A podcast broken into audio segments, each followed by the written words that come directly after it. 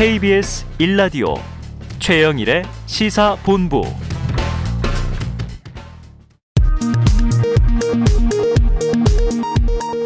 정보센터 뉴스입니다.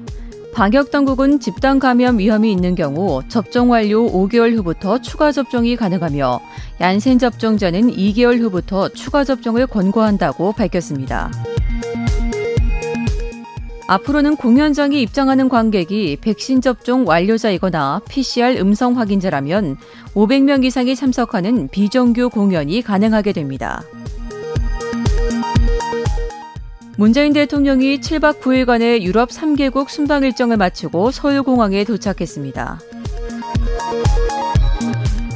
김부겸 국무총리가 오늘 오전 긴급 코로나19 검사에서 음성 판정을 받았습니다.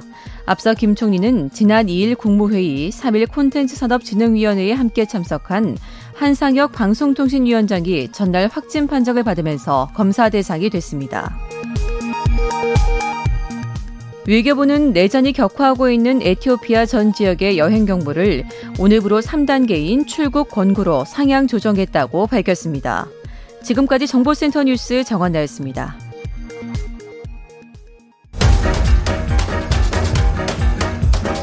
최영일의 시사본부 10분 인터뷰. 네, 핵심 이슈를 짚어보는 10분 인터뷰 시간입니다. 전 국민 재난지원금을 두고 이재명 대선 후보와 정부가 서로 이견을 보이는 상황이 벌어졌죠. 자, 오늘은 이재명 후보의 경제 책사 최백은 건국대 경제학과 교수를 모시고 추가 재난지원금 그 외에도 기타 경제 공약들에 대해서 10분 인터뷰를 좀 넉넉하게 쓰도록 하겠습니다. 최백은 교수 스튜디오에 나와 계십니다. 교수님 어서 오세요. 네, 안녕하세요. 네. 네.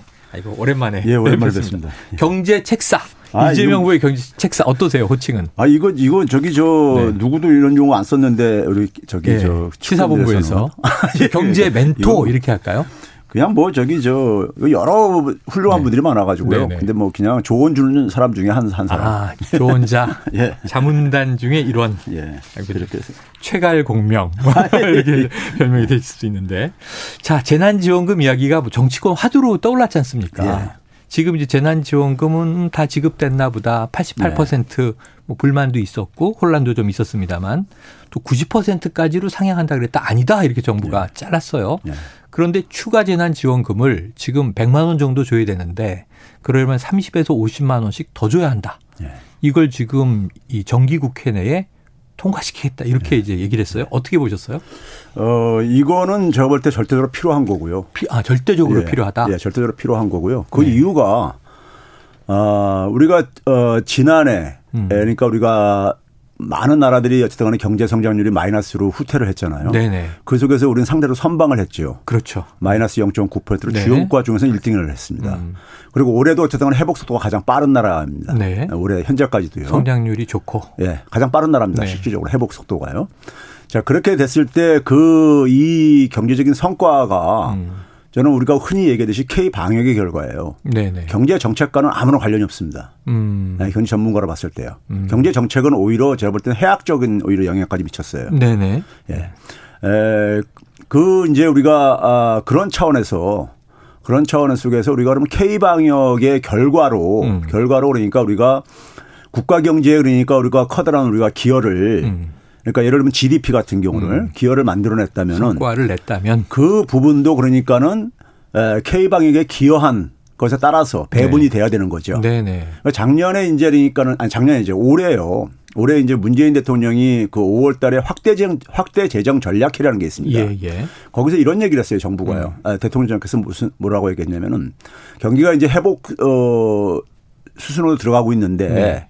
여전히 뭐냐면은 절반 이상은 그늘져 있다. 음. 아. 양극화가 네. 진행되고 있다 이거죠. 우리 뭐그 피부로 다 느끼는 거잖아요. 네. 그렇죠?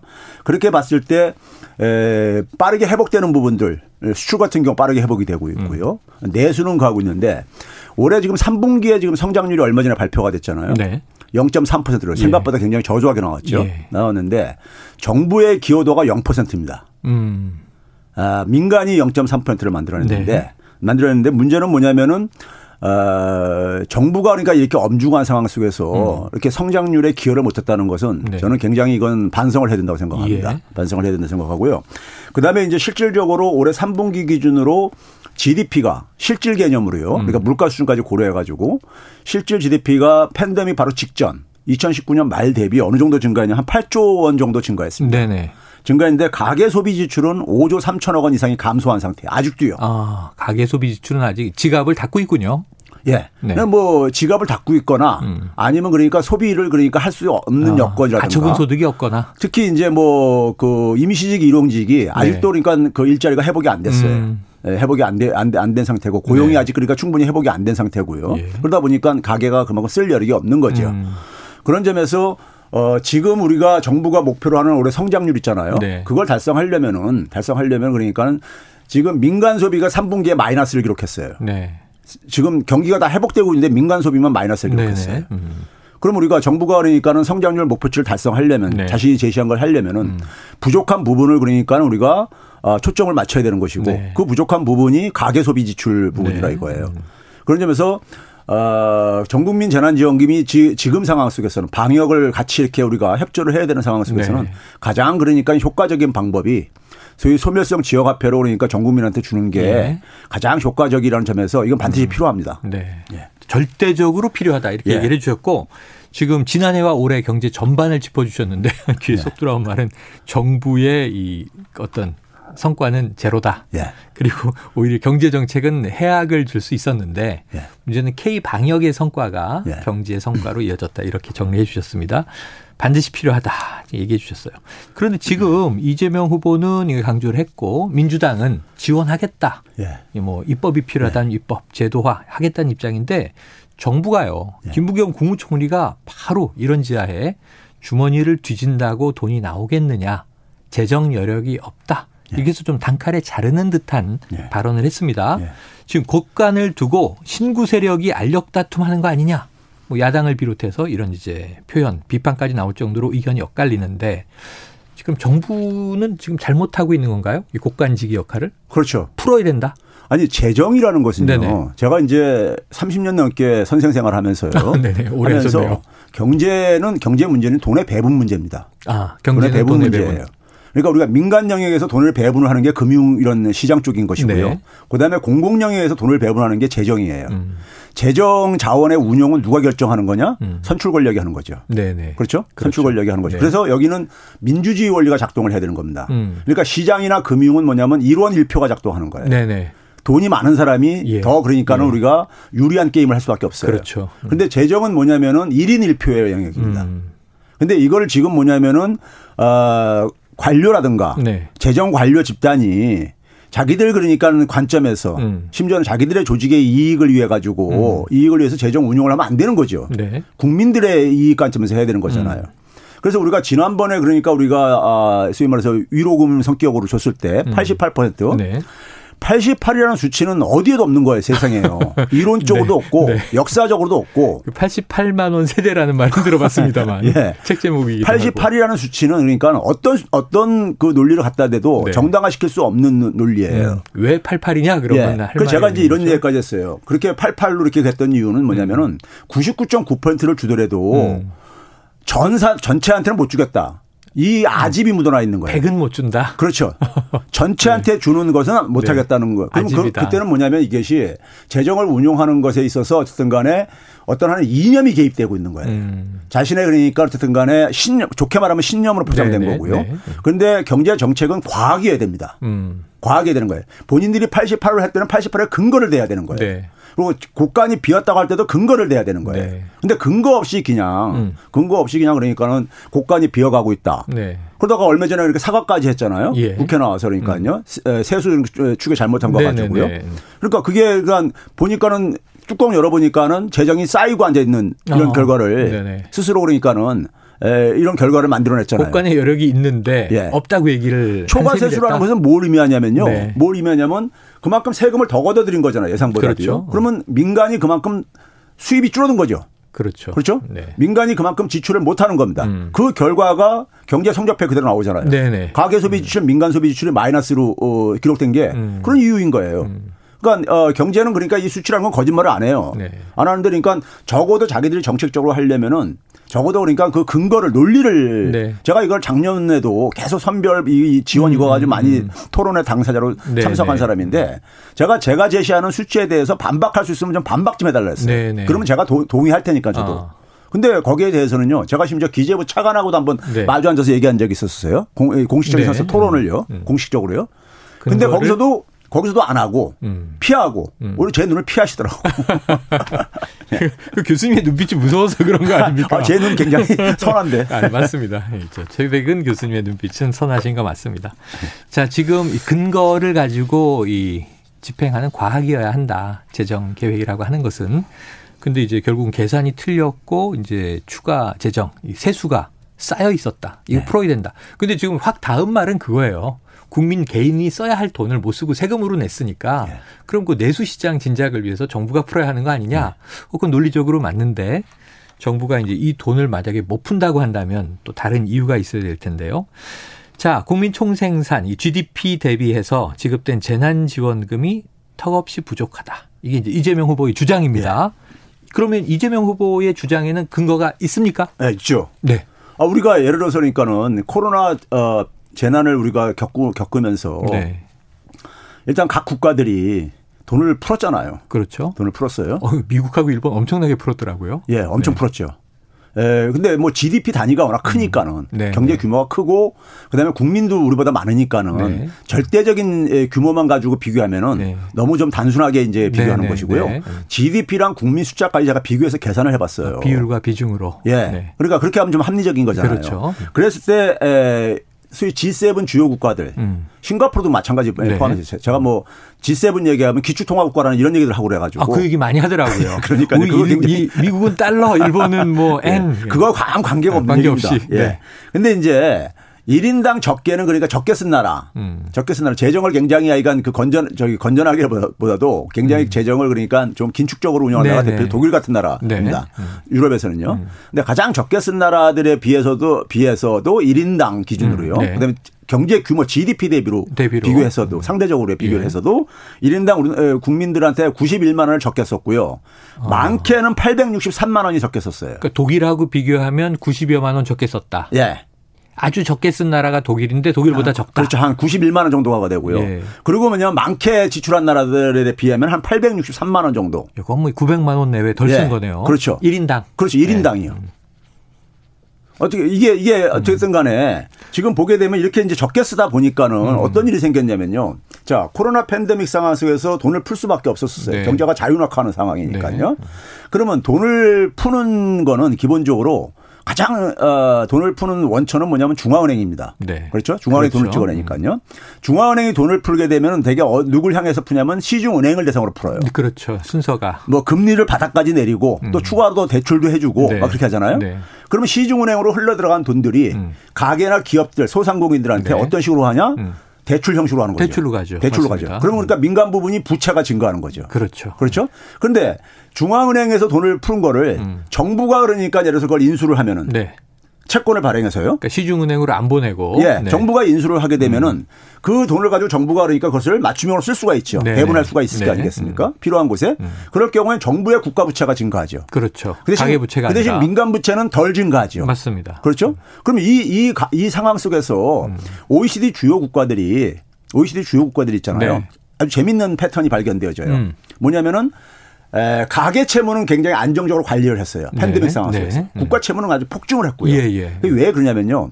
미국 같은 나라조차도 시장에 음. 의해서 운영하는 경제를 음. 금융위기 때 금융위기의 원인이 뭐냐면은 서브프라임 모기 사태라고 하잖아요. 네, 그게 가계 채무 사태입니다. 네. 음. 근데 그 당시 그러니까 가계 채무가 터지니까는 폭발했죠. 국가 채무도 폭발을 했던 네, 거예요. 네. 수습 뒷수습 하려다 보니까요. 음. 그래서 교훈을 얻은 거야. 음. 가게가 그러니까 무너지게 되면은 음. 이게 그러니까 피해가 너무 극심하다. 네. 그 결과를 알고서는 유로존 위기를 겪은 날도 마찬가지입니다. 음. 그래서 가계 채무는 관리하고 국가 채무를 그랬는데 음. 이건 상식적인 거예요. 네. 정부하고 가계하고 누가 방어 능력이 있냐 이거예요. 네. 자금 조달 비용도 누가 더 낫냐 이거예요. 네. 음. 당연히 정부가 낫죠. 네, 네. 부채 발행 그렇죠. 금리가 여러 가지로 그렇죠. 어. 그리고 정부는 뭐냐면은 그 부채가 만기가 돌아와도요. 음. 원금은 돌려받기를 할 수 있어요. 네네. 예? 이게 민간 채무하고 큰 차이입니다. 기본적으로요. 예, 예. 민간은 근데 상환을 해야 되잖아요. 음. 그거 만약 연기 안 해주잖아요. 네. 그렇죠? 그런 점에서 그런 음. 점에서 음. 가계가 방어 능력이 없는 거예요. 음. 근데 우리는 지금 가계 채무가 지금 그래서 폭발적으로 증가했단 말이에요. 네. 음. 가계가 채무가 증가하니까 당연히 어떻겠습니까? 음. 원리금 상환 부담 때문에 예. 그만큼 지출을 못 하죠. 가처분 그렇죠, 소득이 줄어드니까요. 그렇죠. 그래서 지금 가계 민간 가계 소비 지출이 이렇게 회복이 안 되는 이유인 음. 거예요. 아주 귀에 쏙쏙 들어옵니다. 저는 이해가 아주 잘 되는데요. 그러니까 예. 국가가 이 채무를 끌어안지 않으면 어차피 가계 쪽으로 예. 밀려 나가는 예. 이게 시속 게임인데 예. 국가가 끌어안아주고 또한 가지가 뭐냐면요. 네. 국가 채무 관리할 때 음. 우리가 이 국가 채무를 가지고 겁박을 하시는 분들이 네. 흔히 그러니까 무슨 앞으로 몇 년 안에 500조가 증가한다, 몇 조가 증가 이렇게 네. 얘기잖아요. 네. 이 절대굴에게는 아무 의미가 없어요. 음. 자, 예를 들어서 우리가 우리가 예를 들어서 이 천조일 때 네. GDP가 천조일 때 음. 500조면은 50%잖아요. 그렇죠. 부채 비율이. 그러면 GDP가 2천조가 됐을 때 네. 국가 채무가 천조가 되더라도 50%는 똑같은 맞습니다. 거잖아요. 비율은 똑같죠. 근데 500조가 증가한 거잖아요. 근데 절대량은 두 배 늘었죠. 근데 이게 아무 문제가 안 되는 게 음. 부유한 사람하고 네. 소, 소득이 낮은 사람하고 네. 부채를 똑같이 비교할 수 없는 거잖아요. 아, 그렇죠. 맞습니다. 연봉이 1억인 사람하고 연봉이 그러니까 3천만 원인 네, 사람하고 네, 네. 부채를 감당할 능력은 음. 차이가 있는 거잖아요. 네. 그래서 소득 대비로 해야 되는데 우리가 예를 들어서 가계 소비 지출이 살아나야지만이 네. 경제에서 가장 큰 부분이 가계 소비입니다. 음. 기업 수입보다 더 크고 수출보다 더 커요. 근데 가계 소비가 살아나면 GDP가 증가하잖아요. 네. 분모가 증가한다고요. 음. 분모가 증가하게 되면 채무가 증가하더라도 음. 이 증가 속도를 낮출 수가 있는 네, 거예요. 그렇습니다. 예. 그런 점에서 그러니까 이 가계 소비를 어. 가계를 그러니까 선진 국가들이 방어했던 이유가 예. 바로 거기에 있는 거예요. 어, 지금 아니 아까 경제 책사라고 말씀드린 게 크게 어폐가 없는 게 예. 제가 바로 앞에서 눈을 마주하면서 듣다 보니까 자꾸 설득이 되잖아요. 너무나 일리가 있고 이제 경제 어렵지 않아요. 이런 생각이 들어오면서 아, 이게 가계부채와 국가부채의 관계성이 이런 거구나. 상관성이 네. 쏙쏙 들어옵니다. 지금 청취자 여러분도 상당히 호응이 있어요. 8360님과 8081님. 와, 최백은 교수님이시네요. 늘 방송 잘 듣고 있습니다. 또 박원경님, 최백은 교수님 예전 4시 최경영의 경제쇼 때 들었는데 쉽고 화끈하게 경제 이야기 잘 하시더라고요. 귀에 쏙쏙 들어옵니다. 또 5357님, 돈 준다는데 싫어할 사람 없죠? 그런데 그 돈은 어디서 나오나요? 지금 그 설명을 해주고 계신 겁니다. 네. 자, 8096님, 이 세금은 다 누가 내나요? 재난지원금 다 주고 물가 상승은 어떻게 하나요? 걱정하시, 걱정하시는 네. 입장인데 지금 이 재난지원금으로 주지 않고 네.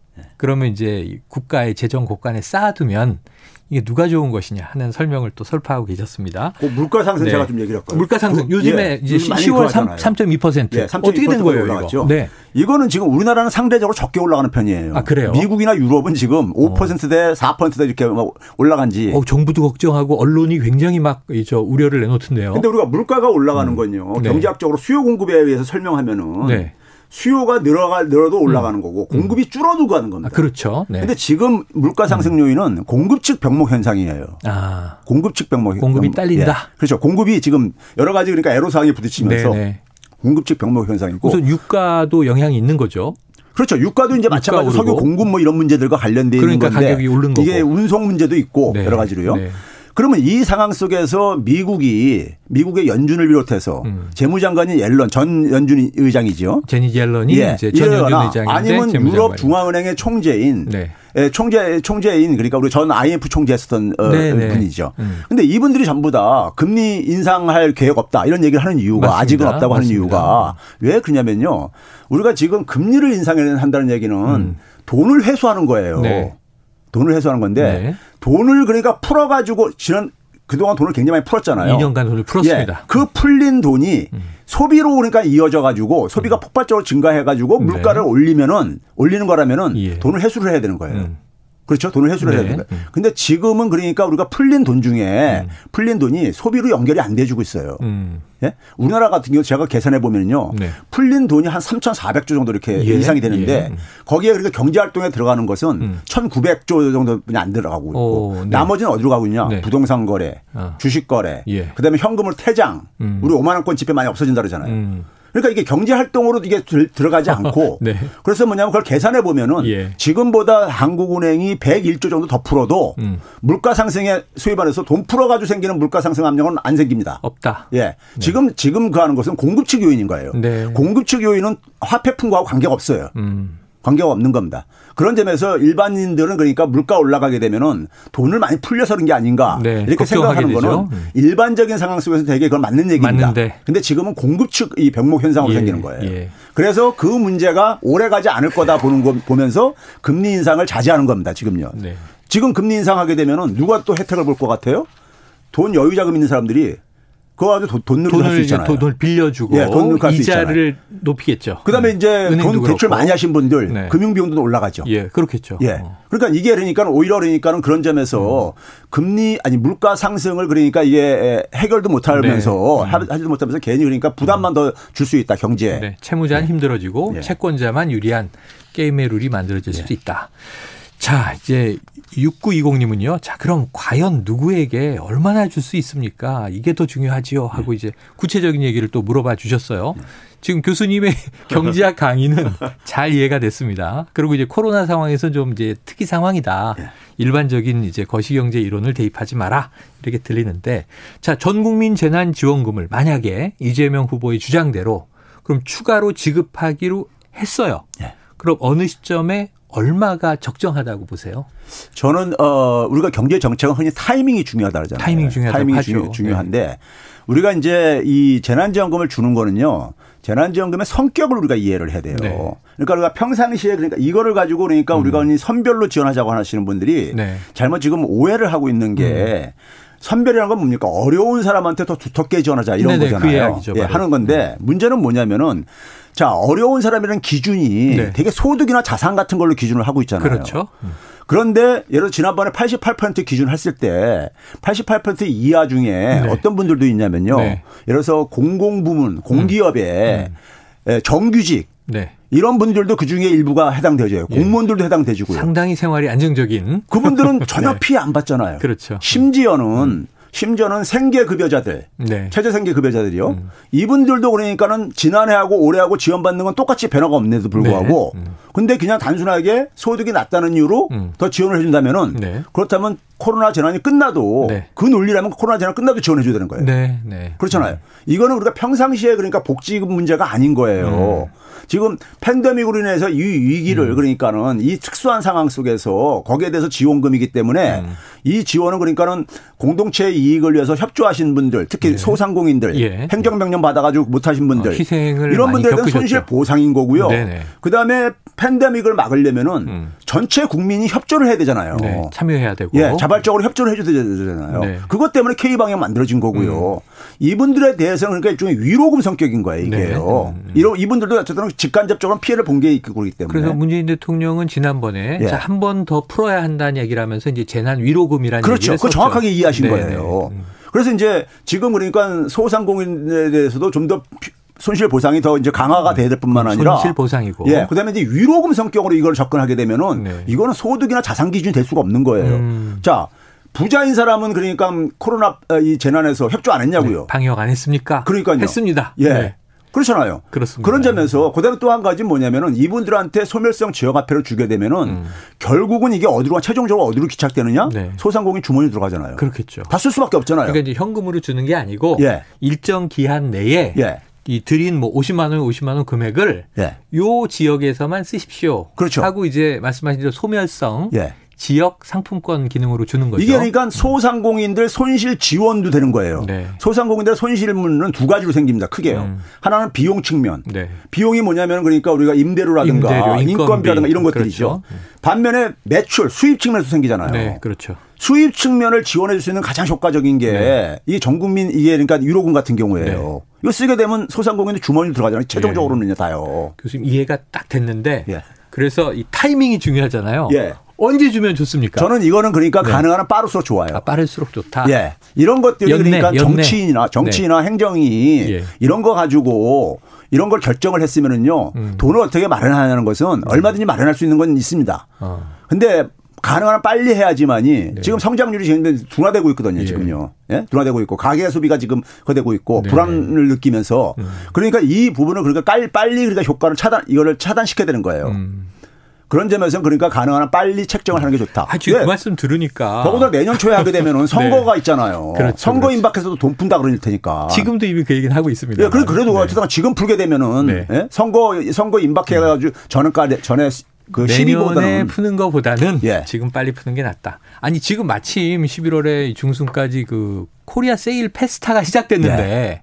뭐 가전제품 40% 최대 할인, 예. 가구 50% 최대 할인, 신차 사면 뭐 이제 증정품 드립니다. 요때 좀 돈 썼으면 좋겠는데 가처분 소득 늘려주면 좋겠네요. 네. 자, 근데 이제 어, 타이밍이 어떻게 될까? 그 얼마 줘야 한다고 생각하세요? 타이밍은 빠를수록 좋다. 예, 저는 이제 우리가 쓸 여력을 이제 고려를 했을 때, 쓸 네. 여력을 고려할 때 저는 1인당 100만 원도 줄 수 있어요. 아, 그럼 그렇습니까? 예. 우리 재정 여건상 예. 그러면은 지금 한 10, 10조 대 얘기하고 있으니까 예. 100만 원 100만 원이면 한 20조 52조 정도 되는 거죠. 52조. 예, 네. 1인당이니까요. 아, 1인당. 우리나라 우리나라 우리나라 가구당이 아니라 1인당입니다. 예, 예. 네. 어, 좋은데요? 예. 받는 입장에서는. 예. 네. 뭐 상당히 그러니까는 국민들한테 유로금이 되죠. 네. 지난 그러니까 2년 동안에 그한 것에 대해서 네. 예, 유로금이 된다고 저는 생각을 해요. 그래요. 아마 네. 많은 분들이 어, 100만 원씩 1인당 더 준다고? 그럼 상당한 심리적 위로가 되겠는데 예. 하는 데는 공감하실 것 같은데. 근데 여력이 돼요. 그다음 여력이 되느냐가 예. 고민인데 여력 된다. 예. 네. 여력도 충분하다. 50조 정도 더 풀 수 있다. 지금 예. 이렇게 얘기하셨습니다. 아, 지금 이제 그런데 이재명 후보 이 저 그 선대위 출범식 보셨죠? 예. 그때 이제 연설을 길게 했습니다. 네. 쉰 목소리로 길게 했는데 가장 인상적으로 보도된 내용이 이번 정부의 부동산 정책에 대해서 네. 국민들에게 90도로 허리를 꺾어서 네. 인사를 했어요. 네. 사과를 했어요. 네. 그 부동산 정책 대개혁을 해야 한다 이렇게 얘기는 했어요. 예. 어떻게 좀 이 기조를 바꿔야 되는지 남은 시간은 길지 않지만 짧게 제가 제가 그 문재인 정부 기간 내에 네.